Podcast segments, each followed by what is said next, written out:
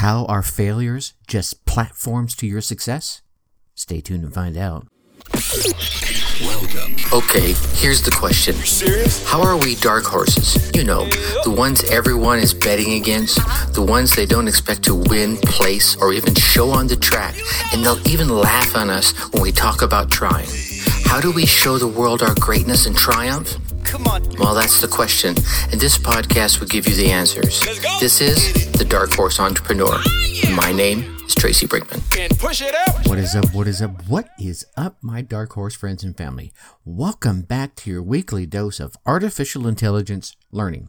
I'm your dark horse host, Tracy Brinkman. And you? Yeah, well, as you already know, that question is infinitely more important. You are a driven entrepreneur or business owner or hoping to be one very soon. Either way, you're here because you're ready to start, restart, kickstart, or just start leveling up with some great marketing, personal, or business tips and results in order to build that beautiful business of yours into the empire it absolutely deserves to be. And that's why I'm here bringing you yet another big episode because today, David Selinger, he's going to share a wealth of information on why you should eat what you kill, why you should get back to your roots, the benefits of merging ideas, old and new, with the current trends, integrating the into the prospects' life and needs, and why your failures are truly your platforms to success. Plus, I want to get you a little teaser in here for next week's interviewed episode guest, who's a best-selling author, speaker, Iraqi war veteran, and badass biker chick. Yeah, you heard that right. As per usual, the Dark Horse Corrals are chock full of personal, business, and marketing G-O-L-D spilling from every corner of the Dark Horse Entrepreneur HQ. So let's get to the starting gates and go. Alrighty, my dark horse friends and family. Tonight's guest is David Selinger. Now, David was an early employee at Amazon, working directly under Jeff Bezos. He led the R&D arm of Amazon's data mining and personalization team. He's co-founded Redfin, which is now a multi-billion dollar company. He founded Rich Relevance, a company that offers personalized shopping experiences for large brands that includes Macy's, Barney's in New York, Office Depot, and the list goes on. Uh, now he's inventing the next big thing. Deep Sentinel. Now, I'm not going to share any of the goodness. I'm going to let Dave share all that. So, David, welcome to the Dark Horse Entrepreneur, brother. Thank you very much, Tracy. Great to be here. I'm I'm excited to uh, to reach out to your audience. It sounds like there are folks that are very close to me in terms of the spirit and, and, and way they view the world. So I think this would be a great, great chat. I think you're absolutely right there. Definitely, uh, we have a handful of serial entrepreneurs that uh, lend us their ear, but lots and lots of solo, and I call them indiepreneurs. They're out there just doing their own thing, which you clearly are. For those that can't see or may not be watching the video part of this, uh, my man's got this awesome little Star Wars collection behind him. So we were we were we were doing some note taking about Kiss versus Star Wars. Uh, the vote is still out. well, but, you know, uh, it, it's a whether you're at the top of a you know an organization and and you're an entrepreneur in that sense, or you're doing something on your own. I think the that the mentality is really similar, and that you see something that needs to be done better, differently, smarter, yeah. faster, more customer centric, and and you do it, and you, to use the term that I learned in sales, you eat your own dog food every mm-hmm. day, all day long. You eat what you kill, and that's it. And and there's something about that ability to combine a skill and sales. And to do those two things together means that you understand in the context of technology, you have to understand technology so much better because you have to understand it not just what does it do, but why does it matter to mm-hmm. these why would they ever want to buy something from you? Right. And how and how can they leverage it? You've got to know that for them quite often because sometimes I think uh, to to spin off what you were saying there, they can't put the gears of the cog together. They can see the cog and say, "Oh, yeah, that's cool, that's amazing." So what? Exactly. But then you then you start educating them, saying, "Well, if you did this with it, guess what would happen? And then their their gears start rolling and that's where i think those entrepreneurial mindsets really step in. But like i was telling you i want you to tell your story good bad ugly ups downs rights lefts that brought you to where you are. And then obviously that's going to lead right into deep sentinel that we've kind of teased a little bit here. Yeah sure. So um, I, i'll give kind of the two minute version of my my background. Okay. I grew up in southern oregon in uh, in Josephine County. Grew up in a little town called Merlin, which is a suburb of Grants Pass, Oregon. Uh, Grants Pass is known mostly for its river. It has a beautiful river called the Rogue River that goes through it. And I grew up being an outdoors and river kid. Uh, we used to go rafting, whitewater rafting every Thursday, which is my dad's day off, and then on the weekends. And that really defined my childhood. Uh, we would go swimming during the week. My mom would take us to go feed the ducks as little kids. Like everything was about this beautiful river that we have flowing through there. Um, in fact, if you if you're interested in and you want to learn about another kind of cool entrepreneur there, one of the families in that town started uh, jet boats to go up and down the river, and it's one of the most amazing experiences. All my friends that go through Oregon, I always tell them to stop in Grants Pass and go on Hellgate jet boats, and and that's owned by a family friend of ours that he they started, you know, from from very meager beginnings and, and grew that as well. Um, uh, it's an entrepreneurial town too, and that a company that was started there just went public recently. Mm-hmm. There was a company called Dutch Bros in Grants Pass, uh, which is a coffee company. They just went public on the stock exchange. I want to say like six months ago, and I was involved there early. Um, but uh, so so I went to high school there. I then applied to colleges. I got to go to Stanford. Um, on the ugly side, I I applied. There's two kind of bad parts of that. I applied. My first choice was Massachusetts Institute of Technology in Boston and I did not get in there. My aunt was uh, an alumnus, and I still didn't get in. Oh man! Um, uh, even did her. I think I think her graduate work there as well. My mom went to Harvard. I didn't get into Harvard, um, and but I did get into Stanford. I ended up going there, and that was awesome. Uh, the other bad news about Stanford, and I just talked to my parents about this last week. Actually, I got a full ride at all the other schools I applied to. So I got either didn't get in, like MIT and Harvard, or I got a full ride, all four years, fully paid for tuition, books, room, board, everything, or I got nothing. And so I chose the one school where I got nothing, which was of course. uh, and my folks were awesome in letting me do that. That was, you know, you, every single person has privileges, and, and and I think it's it's not important to shun them, and it's not important to to beat up somebody who hasn't, but it's always important to be appreciative of them. And I did have mm-hmm. that option. I had the option to go in my parents' room sometime in April uh, in 1996 and, and go in there and say, Hey, mom, dad, I decided I'm going to go to Stanford. And they didn't say no. And that was really the foundation of the rest of my career. Went to Stanford, studied computer science with a focus in robotics and artificial intelligence, did a bunch of graduate research there in all kinds of areas um, under former Secretary of State uh, Bill Perry. I did security and technology research. I did robotics research and haptics and force feedback. I then went to Amazon, where I ran the R&D division, as you mentioned. Started Redfin at the Nights at Amazon. That was an amazing uh, opportunity. I started that because I just saw an opportunity to do real estate better. Mm-hmm. I then started a company called Rich Relevance, like you mentioned, which was the uh, kind of the manifestation of let's take everything I worked on at Amazon and let's programatize it, make it available to lots of other retailers, some of which you mentioned there. Uh, and that became a global company, grew it to like $45 million in revenue.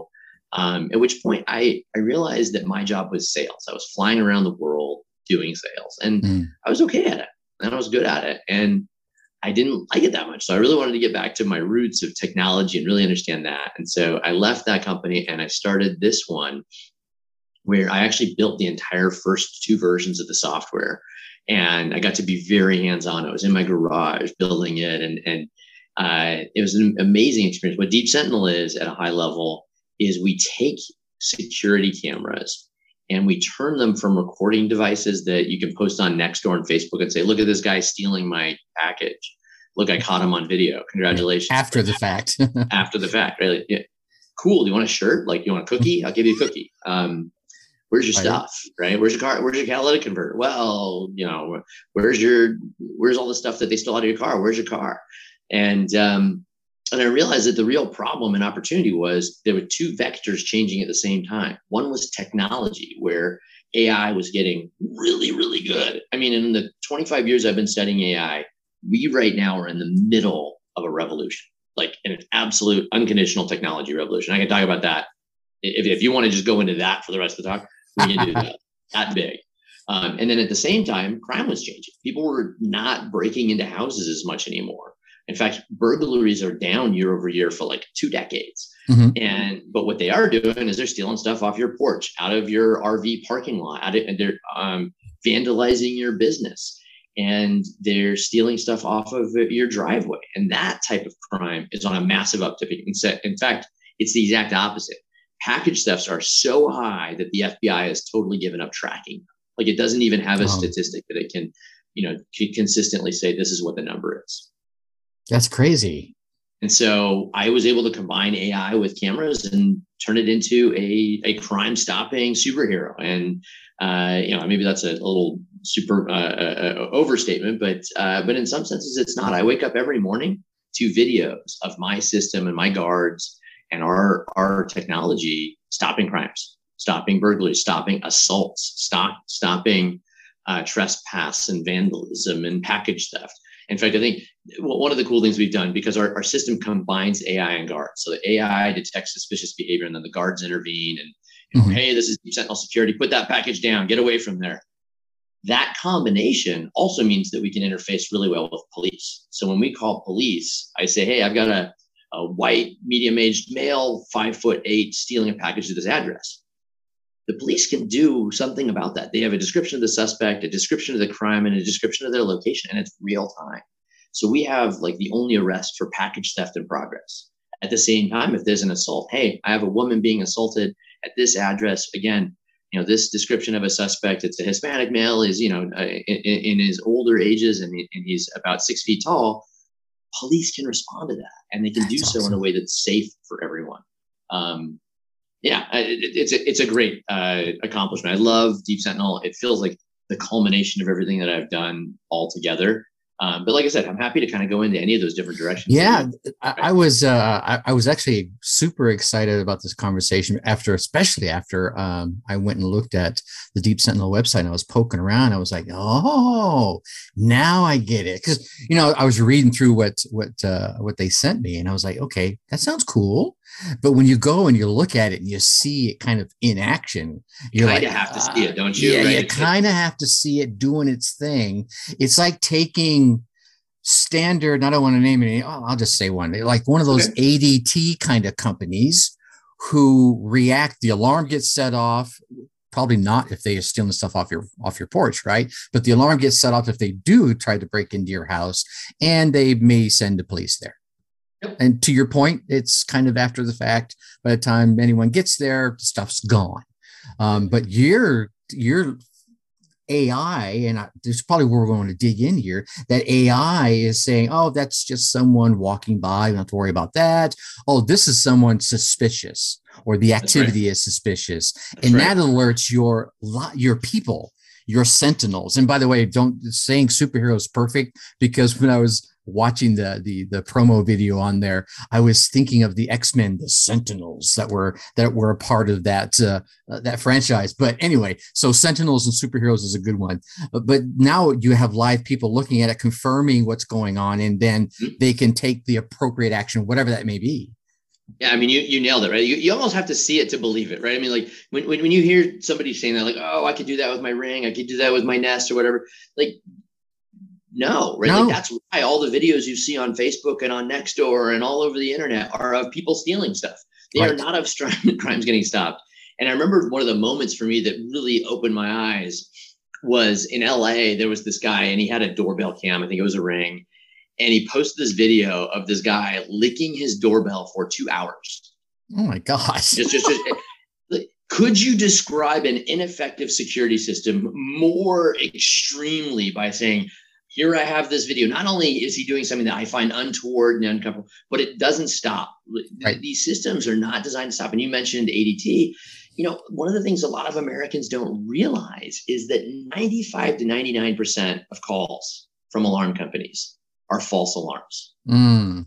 95 to 9 those aren't my numbers by the way those are numbers that were developed by freakonomics and if you're you know if you're an entrepreneur and you don't know freakonomics go do that right now like yeah, yeah, go look at us go, go take care of freakonomics right? But but you know they went and studied this and they realized oh my god this is a complete waste of taxpayer money. Mm-hmm. we are sending police to 95 to 99% false alarms when there's real crimes going on and yeah. scaring the, the police are going, you know, in a, in a state of alarm. We are potentially putting homeowners and business owners at risk because the alarm has gone off. And right. if there's not a crime in the homeowners there, you now have officers with drawn weapons Mm-hmm. A- attacking the homeowner, right? And there are numerous cases where homeowners have been arrested, placed in handcuffs at gunpoint because of their home security system. Right. And that really made me realize, holy smokes, we need to do something better. Like we need real safety. And, and, and our mantra here that obviously we're a technology company, but our mission is that we, we're really mission driven. We believe that everybody should feel safe, period. And that that has massive changes, not just to your personal psychology, but to, to everything. And, and again, to your point, like it, you got to see it. My recommendation, if you want to know more about Deep Sentinel, go to our website, go to our YouTube channel if you want. Mm-hmm. We have videos we produce every single week with us just stopping crimes. Go out there and check it out and and I'm happy to you know kind of go into that, uh, go more about Deep Sentinel. But I'm also happy to just talk about entrepreneurship a little bit. I will say though, as an entrepreneur, entrepreneur to entrepreneur here, what I find the most invigorating about this project, this company that I started, is that it combines my skills and my technology and my sales, whatever, and all my experience with something I'm really passionate about. And, and, and that was a message that I came here thinking about I'm going to get an opportunity to talk to a bunch of entrepreneurs out there. Mm-hmm. What would be the one thing I'd want them to hear that I think is really important, which is that, that this one came from my heart. It's not just a personal experience, it came from the things that matter the most to me in the world, who are my family and my my passions, the things that if you made me retire tomorrow, what would I go and do? Because I'm gonna have to do something. I'm gonna wake up at some point. I gotta go do right. something. Right. I'm gonna go work on AI because I love it. Like, in fact, when I left my last company, I actually retired for a, about two years, and my wife came down to the garage at two o'clock in the morning five days later, and said, "Honey, you can come to bed anytime now." And I have a shop and like a whole, whole robotics lab in my garage, and I wasn't like I was I was not coming home. I was or coming to bed. I was Italy. I was I was in fact this right here for those people that are watching is what I was one of the things I was building at that point. This is a, uh, a an at scale model of BB-8 no. that I just I saw the the preview for BB-8 and I was like, I need one of those. So I went and built it with my daughter. So again, though, as an entrepreneur, like what, what I find really neat about this is that it combines those two passions for for meaning and for technology at the same time. And you know, and that's one of the magic.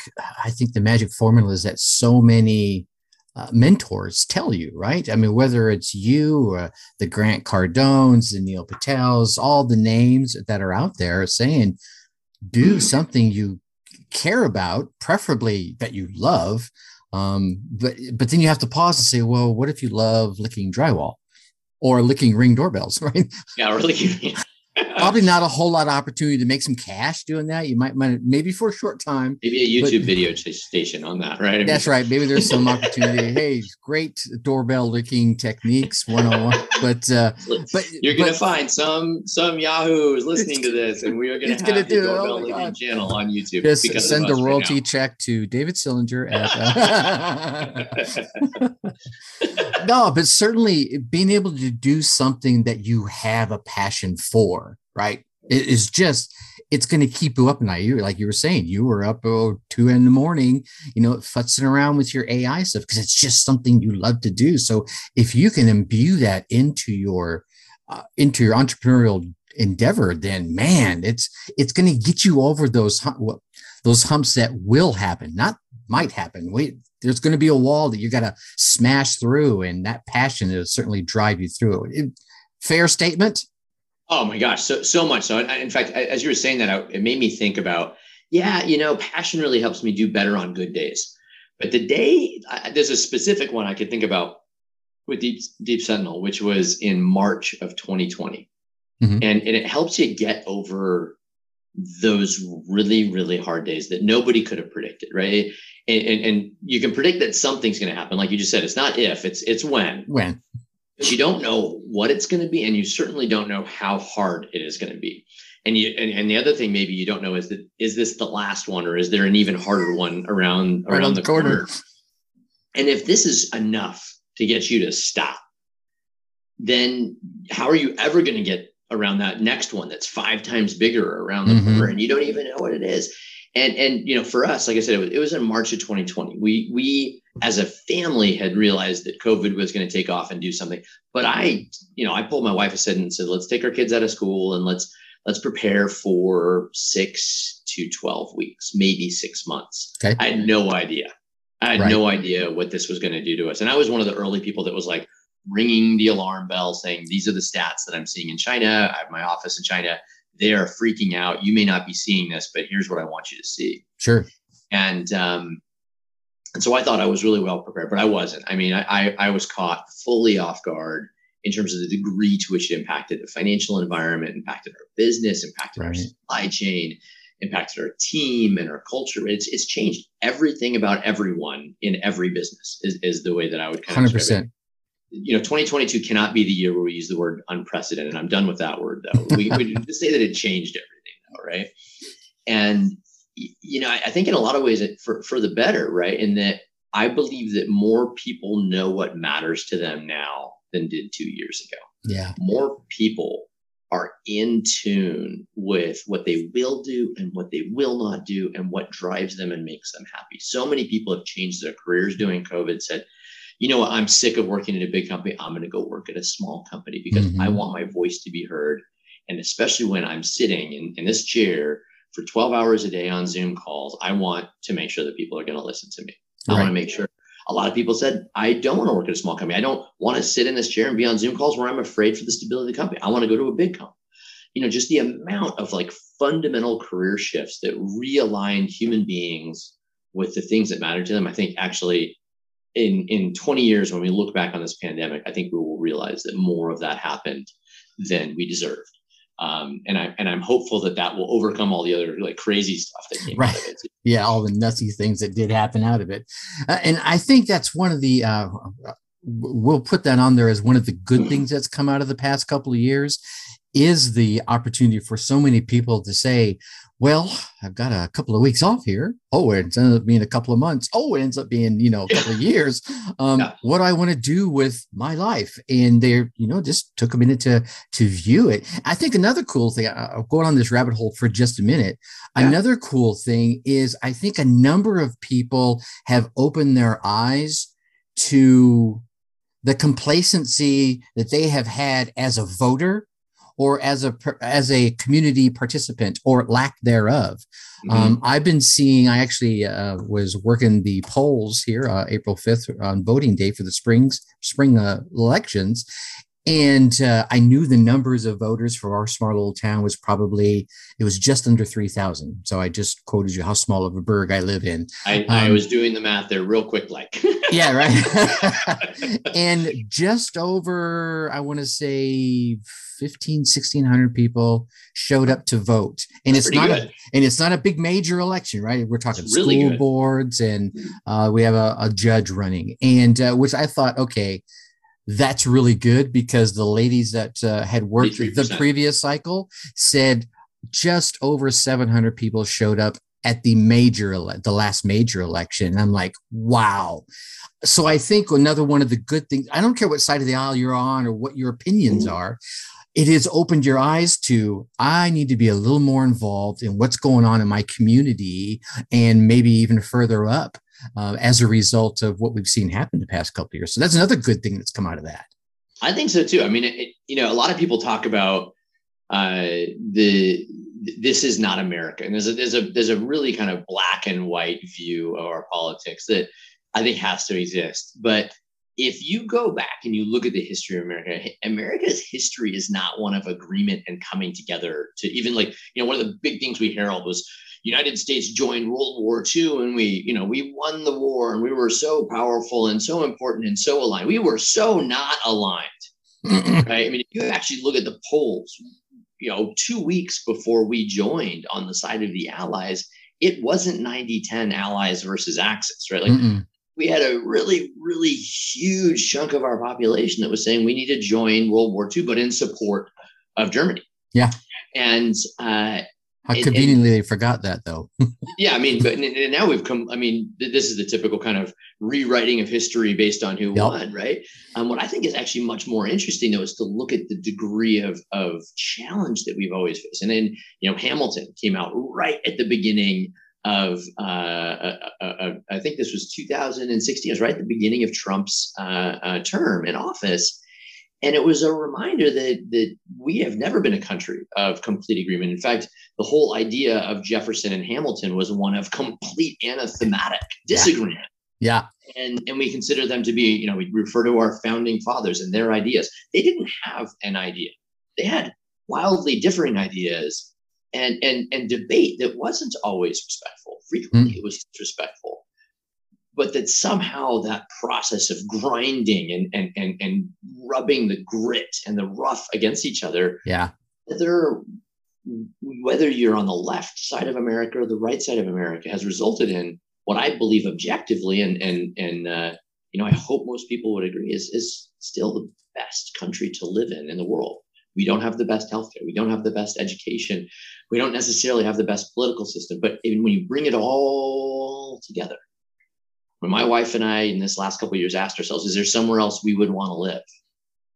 The answer wasn't maybe. It was a resounding no. This mm-hmm. is an mm-hmm. amazing country made up of all those passions. So sorry, you you you. No, that's those are those are all great points. I mean, I'm a I'm I'm a third generation military man, so I'm all about uh, the red, white, and blue, and you know, and tooting the horn of the Americas. But let's be honest, we we we have black eyes, and we've got blemishes, and yeah. we've got a couple of teeth missing, and you know, it's not all roses. But I think to your point, in the big scheme of things, if you look around and say, yeah, I don't want to live anywhere else. And here's here's really really cool things that my wife and I have had this discussion a few times. You know, we could, if we wanted to, go to another country and visit this place and visit that place. Of course, maybe not now, but we right. I'm but we're like, back. it, eh, right, I'm looking. But as, as we traveled the United States, one of the things we love to do is like go to rock festivals, and you just you know you go over here and you see all these bands, and you go to you can see just about every culture type here in the United States. Yep. Right? You want to go see China, you can go to any one of the Chinatowns uh, on the East Coast or on the West Coast. You want to see some India, you want to see some Germany. Uh, I live a whole bunch, a whole bunch of Germany up here, up here in the northern Midwest. It, of course, it's it's a lot different than going to a different country, but I think there's so much to see right here that there people is. forget. They're like, "Oh, I'm going to go to Bali." Okay, it's beautiful. I get it, right? But what about you know the Grand Canyon, and what about you know all these places that are amazing here within our? Well, our, you mentioned our, music. I mean, there's certainly kind of the the superficial part of the culture, and, and, and I think Chinatown has some of the superficial and the deep. Sure. But when you talk about things like music, right, mm. I don't think you can avoid but get into the depths and the meaning of a culture. And music is I'm a I'm a tech geek, so my appreciation for music is probably pretty superficial relative to people that really really love music. Um, but I have come to appreciate the arts and music as capturing an element of the heart mm. that you cannot capture with anything mathematical or or, or equation based that it has such deep meaning. My wife and I are, are, complete 180 opposites. She's all heart and I'm all all brain. And I've, I have a little tiny heart and and, and she's she actually has a, a, very big brain, but she has a massive heart. Like she's she's the nicest person I've ever met. Makes you a good and yin and yang then. It, it is. It's awesome. And it, as long as we're not fighting. If we're fighting, it's not so good. But um but what I what I've learned about these cultures and and you know you, you mentioned is that if you if you reach into music all throughout America, music and the arts, if you go to an African art festival, an African music festival from Somalia or from Ghana, and and you really listen to that and you engage in that, the dancing and and uh, Cynthia and I, one of the things we used to do when we were dating was we lived in Oakland and we would go to in Oakland has all of these different uh, cultures. They have all different music fests and art fests, and that was by far and away our favorite thing to do during the pandemic. We got ourselves an RV, uh, a little fiver not a little fiver, so almost 40 foot fiver, so 35 foot fiver, um, and uh, and traveled around California and, and and some of the surrounding states. And to your point, though, we had gone all these other places. We I've taken the kids to Taiwan. They've been right. to Australia and New Zealand, and you're now listening to, to the Dark Horse Entrepreneur Podcast. Oh my gosh, I think I think my kids have been to like nine countries actually, and okay. and we hadn't explored uh, Yosemite. We still haven't actually. We hadn't been to, to, to, Lake Tahoe. We hadn't been to Donner Lake. We hadn't been to Lake Shasta. We hadn't been salmon fishing together. And holy moly, there's so much fulfillment in that. I mean, we're we're way off of uh, entrepreneurship. No, that, that I think that, you're that I think we can actually we could loop that back in and say you know because you you were mentioning earlier when it comes to entrepreneurship and one of the things uh, I think you've probably done throughout your career is solve a problem, right? Mm-hmm. And sometimes the solutions or the problems are right in your backyard yeah. They're not in Taiwan. They're not in all these other unique and exotic places, man. They're they're right on your front doorstep. They're right on your back deck, and you just gotta you put a little elbow grease into it and start cranking it away. Uh, uh for you, uh, AI, it's a huge passion, right? Yep. Uh, let's go. I, I saw something, and I haven't read it fully yet. I just kind of skimmed through it, and it was called AI for entrepreneurs. So hmm. just that phrase right there, what does that kind of tickle inside your head? Oh, Tracy, you don't even know the cool things that, that entrepreneurs. That, would be the, the statement, right? You don't even know. You don't even know, man. so um, I'll, I'll let me kind of do let me do the the two minute version of history of AI. So in okay. AI's history, actually, can be done, done in ten seconds is a history of overpromise and underdeliver, right?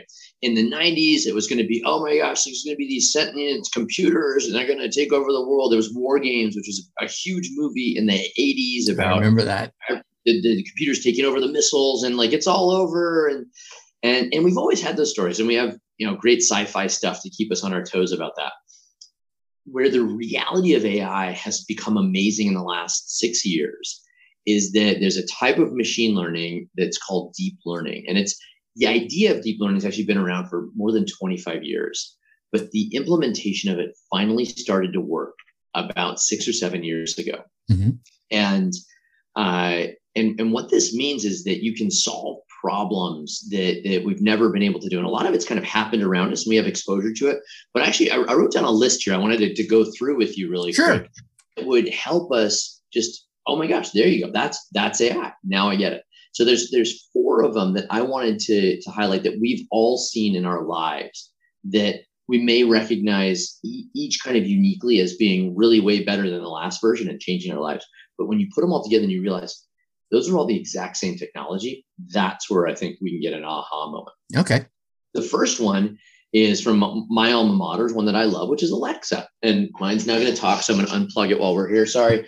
Um, so, so uh, is Alexa, and Alexa uses speech recognition, and Alexa's speech recognition is about five to ten times better, five to ten times better than the ones that were available seven years ago. That's how much of a huge leap in technology we have.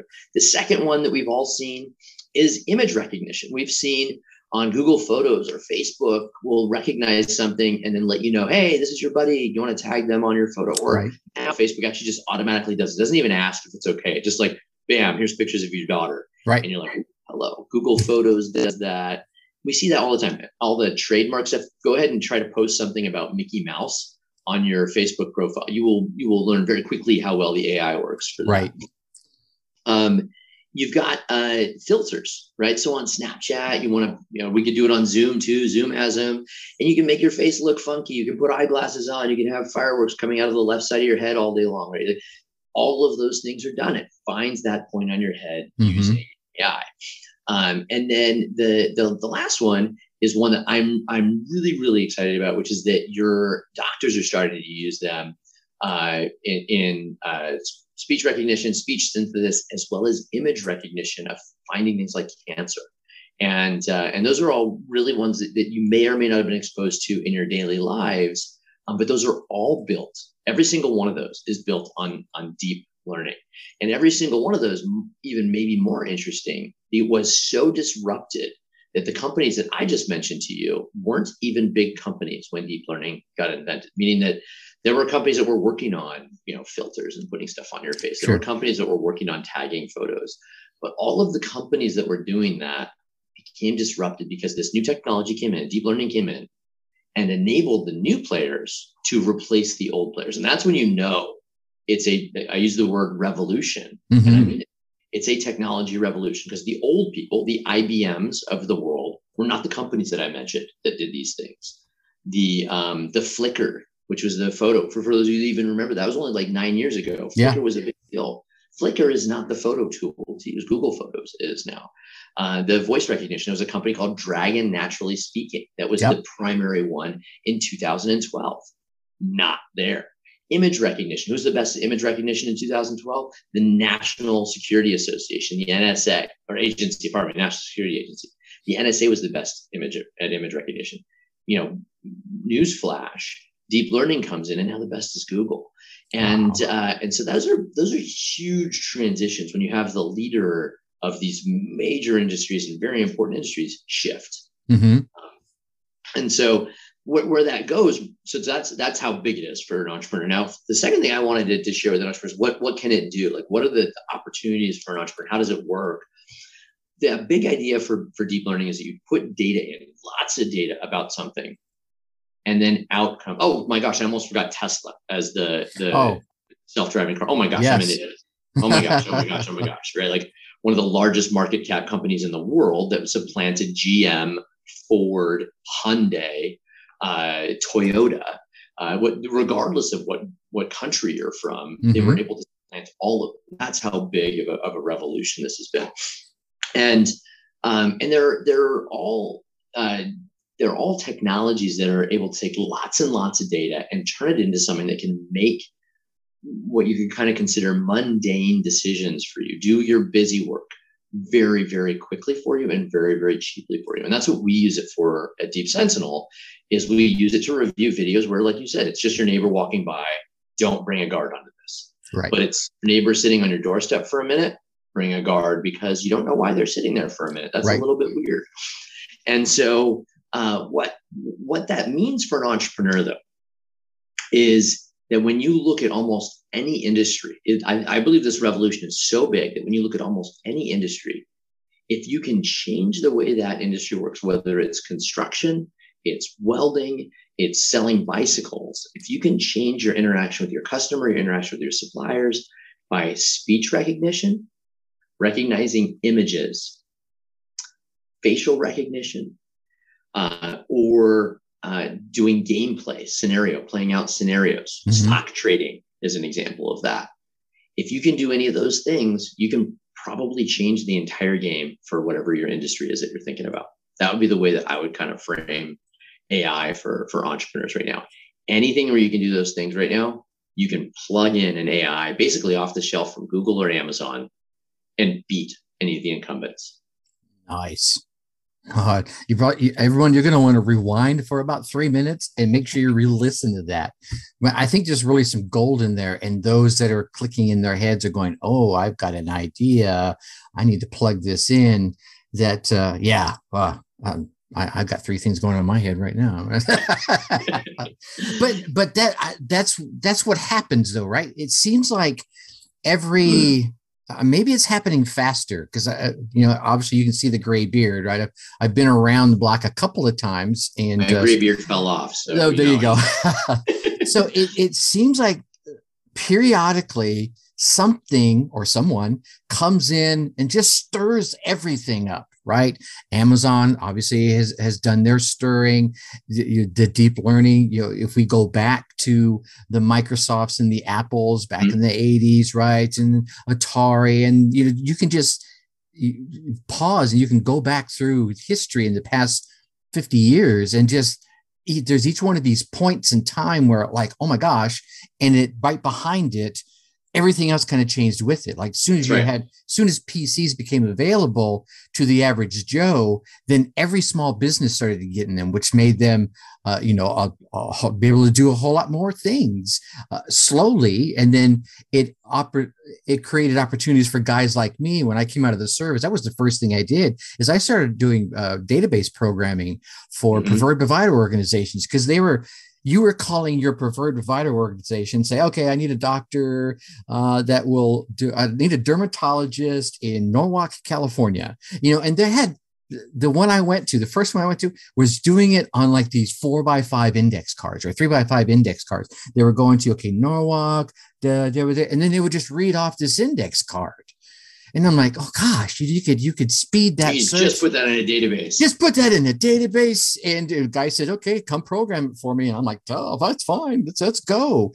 And it's these those are the kind of changes that I think behind the scenes happen that just alter an industry entirely and then tri- there's this trickle down effect. I think now, and correct me if I'm wrong, it's happening faster and faster because technology is moving. It seems to be ahead faster. AI, like you said, in the past six years, deep learning, it, it, it the time is starting to compress. Is, is that a fair statement? I think absolutely right. The speed at which we have disruptive technologies changing industries that touch every human on the planet mm-hmm. is increasing more rapidly, right? And, and I think that's really been accelerated by two things. It's been accelerated by mobile, which means everybody is connected. So I can deploy a new idea to the entire 7 billion person population of the world. And, and they may not all have it in their hand, right. but it will touch all their lives within 24 hours. And that's that's transformative, right? And some of my friends worked on the the first laptops into India that were under hundred dollars. Some of my friends worked on the getting cell phones into India that are under uh, under eighty dollars and things like that. But that mobility of compute that that would be the first one, and then the, the second one would be uh, the the interconnectedness of the internet. That's what the, that all this is built on. And a lot of people don't realize that's only twenty years old. The yeah. internet as it exists today is only 25 years old, right? And and that's a baby, right? If you had a kid that was 25, you wouldn't let them run the whole world, right? Like, and and and everything now runs on that, right? I mean, we we've realized that the the internet is a more secure environment than the closed networks that we used to use. Mm-hmm. and it, has got greater reach and, and, and, and greater scalability and all these different things that you can do. But that's only 25 years. So in 25 years the internet and, and mobility have enabled the pervasiveness of compute have enabled 10 other revolutions to happen on their back. That would be like social networking. That mm-hmm. would be like e-commerce and distributed commerce. That would be distributed work things like uber um, which again, let's go back to the month before the pandemic, was itself still revolutionary and was the headline mm-hmm. everywhere, right? And uh, and and things like crypto, uh, things like distributed payments, all of those different things are themselves revolution that we're all enabled by this platform that that changed everything around us. And there's a lot of money in, in the venture world that their only bet, they have one bet, and that's that software, this, this connected world of internet compute over uh, connectivity is going to change everything. And mm. that and that's a huge idea. And, and even, you know, if I look at how big the AI transition is for me, that's built on top of that same platform. That's one of 20 of those revolutions that have been happening across all these industries. That's crazy. My, uh, my my eyes are spinning a little bit here just thinking it's about. It's the neat time stuff. to be alive, isn't it? Though? It, I mean, it, it is really cool. I mean, because uh, you know, uh, I was just, I mean, I was mid twenties when I came out of the service, and you know, PCs were just starting to boom. And now, like you said, uh, 25 years ago, the internet finally come on. We were back in, you know, I can remember back in the day of bulletin board systems yeah. and modems. We're forget mm-hmm. AOL. We're talking about even before them, you know, yep. right? But uh, I mean, if you had an ANSI terminal, you were a step up from the kids on the ASCII terminals, right? Yes right? and those that even know what those are are going, yeah, he's right. yeah, right. And I'll just I'll throw one more out there: X modem. If you're using X modem to move files across, right, before FTP and all the other stuff. Mm-hmm. It was it was a chore, right? But it was it was revolutionary. I remember the first time I connected to BlueNet. I don't know if you remember BlueNet, but it was a, yeah. a back end for email, right? It would connect different. You could send an email from one bulletin board system to another one, and it was all by itself. So like, oh, my mind is blown and uh, that's only 25 years ago right yeah. and so the amount of stuff that's available to our kids growing up right now the things that they assume are possible it's just mind-blowingly so much bigger than what you and I assumed when we were growing up. Yeah, I think I, I, think folks like us, and maybe not you because you see so many things behind the scenes, but I think folks that are probably in our our group have to unlearn more than they have to learn. Oh, dude, I, I find it. I, in fact, I was just thinking about this as you were saying it. Like the the place where I learn a lot about what technologies are doing well and taking off are from my kids, right? Like I learned about TikTok, which used to be called Musical.ly. Yeah. From my kids, and we we found that platform together and i watch what my kids use both because i got to keep them under control because they're uh, one of them's a teenager and the other one's a little bit younger but but also because they see stuff way before you and i do way way way before and they, mm-hmm. they and because they're ingesting that information with the assumptions of a connected world with the assumptions of i get an iphone when i turn five now for god's sake right, right? they have that filter that is already aimed at the future. They already know what the future could look like, whereas I still have to catch up to try to understand what they think the future might look like. And so I find watching kids to be amazing. I remember when the iPad came out. Mm-hmm. Uh, my my older daughter was four at the time, and I watched her able to interact with and manipulate an iPad. And I thought to myself, how mind blowingly changing is that? We have figured out how to make compute at the level that is more powerful than the biggest supercomputer that was available when I was a kid, available to a four year old. And they can use, manipulate, and benefit, intentionally benefit from its use. Yeah. And completely blown. Yeah. I think that's for those generations that are ahead of us, like your kids and, and my kids their thought process started way different early on, which means later on when they're our age, man, yeah, I can't even imagine. These, you might get jaded, right? And look at that and say, "Oh, you're so soft," but I think it, as an entrepreneur, the actual the impart the important and smart thing to do is to look at them as your looking glass. They're your lens. Yeah. They're your crystal ball into the future and yeah, maybe they may are they may be a little more soft. And yeah, we didn't they don't have to walk to school both ways, you know, uphill in the snow, snow. five miles, right? Like okay, right? But but they see the world in the way that the future sees the world. Mm-hmm. And if you want to be an entrepreneur, I think you've got to see the world through their eyes, not through our old jaded curmudgeon. There it is. I think that's the magic statement right there. You've got to be able to see the world through their eyes. And, and I, because that's one of the things I always tell folks is very important for them to see the world through their client, their prospect sides, their tribe, right? The people yep. they're they're out there to serve. You, it's not your eyes anymore. You got people that are saying, "I need this from you," and damn it, you better give it to them. Otherwise, they're going to find someone that will. Yep. Yeah, yeah. It, it's easy to get mad at your customers, but uh, usually it's that friction when you're getting frustrated. That's where the jewels are. Yeah, that's where the magic is. Man, yeah, I could just sit here and riff with you uh, for hours, Dave. This has been an amazing conversation, but I do want to be mindful of your time. Uh, two things. One, any Please. final thoughts you want to leave our audience with? Entrepreneurship, marketing. If you got an, what what just kind of springs to your head? Man, I, I would say, you know, if you're let's let's kind of look at the world from the perspective of, a, of an entrepreneur, solopreneur.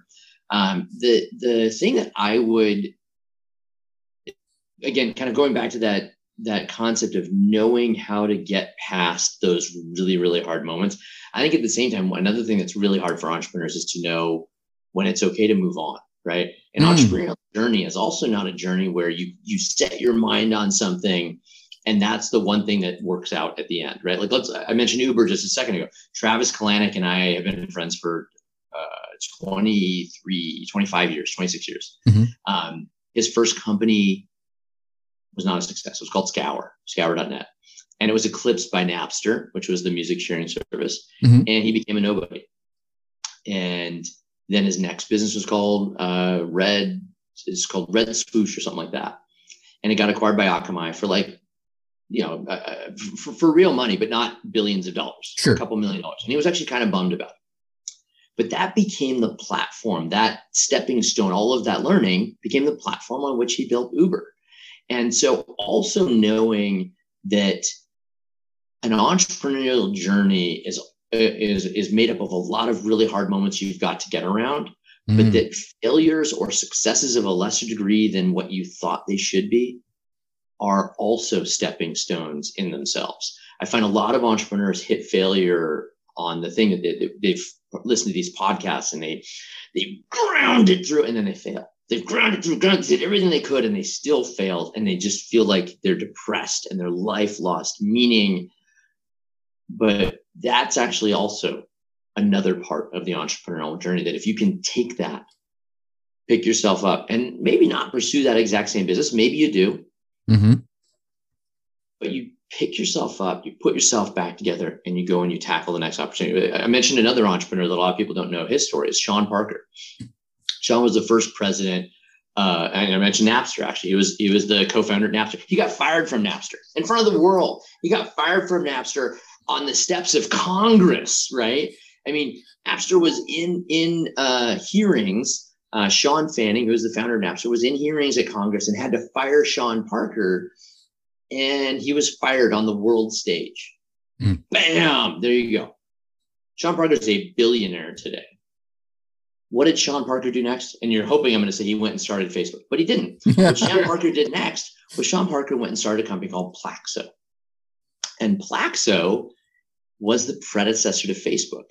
And mm. Sean built out all of the thinking and all of the learning, and he understood how social interactions result in what are what are called viral now called viral interactions of human beings and mm-hmm. and they cascade and they're called network effects and he understood the math and the theory and the practical experiments you can do to build network effects and that was what he brought to facebook when he you know, a lot of people watch the movie the social network but they don't realize that when sean said to do these things to to change from the Facebook to Facebook.com, that you had to, to, to manipulate the way the users interact this way and this way and this way. It wasn't because he was some genius who just just thought of this stuff. It was because he did the hard work and he failed. He got fired from Plaxo too. Right? He got fired from Plaxo. And it wasn't like he quit and he resigned and it was like, you know, he got his ass fired. But that was part of his entrepreneurial journey. And I was there with him. I was actually with him the day he got fired and and he had this uncanny ability, unparalleled in any other entrepreneur that I know, to take a failure of that scale, pick himself back up, and go at it again. And that would be my message for entrepreneurs that yes, while I'm telling you to like get through all these challenges, if you don't, that doesn't mean that you failed. If you don't, if, if for whatever circumstance it's out of your control, you make some mistake and your thing explodes, you are still an amazing human being. You look yourself in the eye in the morning. You give yourself the space to heal. And then you get yourself back together and you realize that everything that led to that failure is pure, unadulterated gold and will be the foundation on which you build your next success. And you keep it together, keep your head straight, learn, listen to the data, learn from your mistakes, learn from your failures, and you, if you have a heart of an entrepreneur, you will be successful.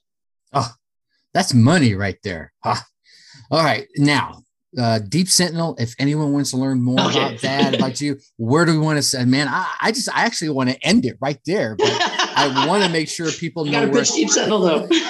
I want to make sure people know about Deep Sentinel if they want to learn more about it. Where do we want to send them? I to? appreciate it. Yeah. So there's two things, two places you can go. The first one is you can come to my LinkedIn page. You can follow me. I publish uh, business tips from time to time and things like that.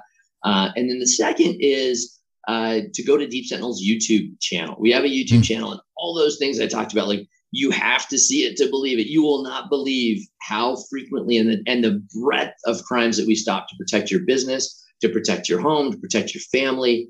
We do it all and uh, we do it for cannabis clubs, for for uh, auto dealerships, for retailers, for jewelry stores, for mom and pop shops, for computer repair, for electricians, you name it. Those types of businesses are all getting hit by various types of crime. We're the only company that stops them all, and we do it all day long, every day. So go to our, our YouTube station, YouTube, uh, go to YouTube, search for Deep Sentinel, and you will find it and it, that's no joke. You definitely got to check this out because I actually did go to the YouTube channel and I watched uh, quite a few of those. And uh, we'll make sure we get those links down in there so people can just click on through and check you out. David, man, this has been an amazing conversation. Thank you so much for for your time this this evening for me. Tracy, I loved it. Thank you so much for uh, for having me on here. Oh, my pleasure. All right, there you have it, my dark horse friends and family. David Selinger dropping some AI and entrepreneurial bombs on us. What resonated with you? Hmm? What do you think you need to go back and re listen to? Well, let me share with you a couple of thoughts that kind of clicked with me. Thought number one eat what you kill. Dave came out swinging right out of the gates with the advice of eating your own dog food, or as he put it another way, eat what you kill. I mean, think about it. How many times have we heard some guru or advice giver out there sharing their insights and supposed gems, only to learn later, after pulling back that curtain, that they weren't really following their own advice, were they? Mm-mm. Yeah, this happened to me not too long ago, actually.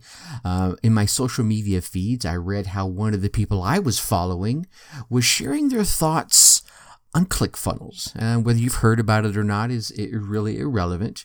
But they were sharing how they were not a fan of the product and spent a number of posts and even some time on their uh, on their podcast talking down the product. However, a mere, let's say, I think if I remember correctly, without exaggerating, it was four or six months later, they were using that very platform to market their brand and their product. Which, hey, you know what? Don't get me wrong.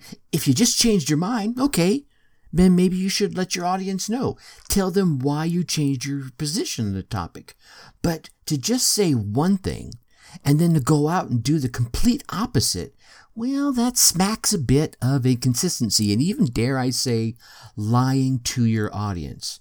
And trust me, ladies and gentlemen, they are out there paying attention and they will find out then if when they do find out, they're going to start to question everything else you have told them.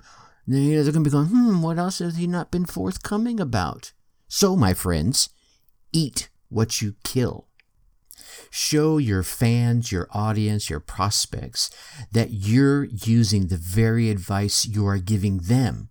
Then also how they could use that in their life and their business. Take what you kill and feed your audience. Then go one step further and teach them to kill what they need to eat, and they will love you for it. Thought number two get back to your roots. Now, while sharing his story, David kind of breezed over something I think is very important to his next level of success, right? Now, mind you, right? He was very successful. He was seeing lots of success already, but he found himself flying all over the world, doing, as he said, lots of sales. That wasn't really where his heart was at, so he stepped back to his roots of tech and started a whole new project with Deep Sentinel. Now, my point here is that you and I, someone outside, right, would have looked at him before Deep Sentinel and said, wow, look at him. He is a total success. And he was. And he is. But even still, it wasn't where he wanted to stay. So I say, as he said, he left that last company and he started yet another one. So let me ask you how many times have you gotten yourself into a path and you stayed on it perhaps because you were seeing a little success? Or worse yet, be, just because you're comfortable, right? Maybe that path was giving you, or is giving you, at least the basics of what you needed. Perhaps the basics financially, perhaps some level of fulfillment. But yet there was still something, something out there, right? Something else you needed. Now, if you're there now, or if you were feeling like you're about to be there, then stop. Whew Take a breath, pause, and start looking around. Start looking inside and ask yourself, do you need to get back to some roots, right? Look, I'm not asking you to cut all your ties. Only you can answer if you're even able to do that. But at the same time, only you can answer, is this where I wanted to end up when I started? Hmm? And if the answer is no, or maybe there's just a little bit of doubt in the yes, then perhaps you need to go back to your roots so that you can right your ship and steer it back towards that more rewarding and far more fulfilling course you're hoping for. Thought number three merging trends with ideas. David took two completely unrelated ideas, combined them with some trends in crime that he saw, and created an entirely new solution to an age old problem that was in the midst of morphing. He noticed that the home based crimes of break ins were trending one way, while the outer perimeter crimes were quickly turning in a completely different direction. Combine this with a little new AI tech and older camera tech, and bam! You got an entirely new solution um, that was just born right then and there. You see, sometimes it's those that are watching what is happening in the market that are they're able to jump in on an opportunity when it first starts to happen. You know we, we've all heard the stories of someone seeing a stock starting to rise and they jump in on it and they were able to buy low and at the peak they sold high. Well those are the well, I, i'm going to say this those are the easy trends to spot uh, for those that are in that market right but we need to peel, you need to peel, I need to peel the onion of our market back a little deeper to spot those true gems. Then, once you spot them, your single goal should be to find a solution for those problems, those gems, a way for you to help those in that trend, whether they are the victims of porch package theft or something completely different, like tired of wearing the same old polo to the office every day, right? And, and everything in between, actually. So let's build on the polo for now, for example, right? Say you're noticing that there's an apparel trend towards, I don't know, camo, right? Uh, it could be plaid, I don't care, but let's go with camo, right? And you were smart enough to jump in and find a way to take that ever popular office casual polo and combine it with, say, some camo piecing, you might stumble on a winner. It could be a winner for outdoor enthusiasts. It could be a winner for hunters. It could be a winner for hikers, for tree hugging. Well, you get the idea. Keep your eyes on what is happening in your market and combine that with not just brand new ideas, but perhaps combining old ideas with a new twist into a whole new opportunity. Thought number four integrating their life and needs. David shared that one of the huge benefits of his service is that integrates with local law enforcement. You see, when the camera alerts his off-site guards of suspicious activity, the guard can f- confirm that activity is in fact suspicious. They can attempt to correct and clear that activity and at the same time alert local law enforcement. Here's the key while that activity is happening. Not an alert of something that has already happened, uh, but that something that is currently happening, and they can give the details of the suspect, their looks, their what they're doing, all right, and confirm that this is in fact active versus some of the standard alarms that are out there that could and do give off false positives. So that's a win-win, win-win for the homeowner, win-win for the, the local law enforcement. So the question becomes, how can you take your current product or your current service and integrate it into the life and the needs of your prospect? How can you make it even, how can you make it make even more sense because it aligns with something that they're already doing, something they're already using, or something they already have a need for. If you can integrate your product or your service into their worlds, not only as seamlessly as possible, but with the additional benefits at the same time, then look, you probably spend a whole lot less time selling than you would just showing them the improvements and the rewards that they would have as a result of that integration, turning it into a bit of a no brainer, right? All right, so what inspiring ideas, tips, or thoughts resonated with you? Hmm? Whatever they were, take a minute, like right now, and write them down. That way you can get out there and put them into action, right? You write them down so you don't forget them, right? And then get out there, run your race, get your results, and let me hear about them. That's right email me at tracy at darkhorseschooling.com. Share the tips or ideas that you came away with, how you put them into action, and what results you gain from them. Heck, probably even bring you on the show and let you share your story. Win win for both of us, right? All right. Now, in our next episode, we're going to have Stacy Rasky. Now, Stacy is a best-selling author, speaker, podcast host, Iraqi war veteran, and like I said, badass biker chick.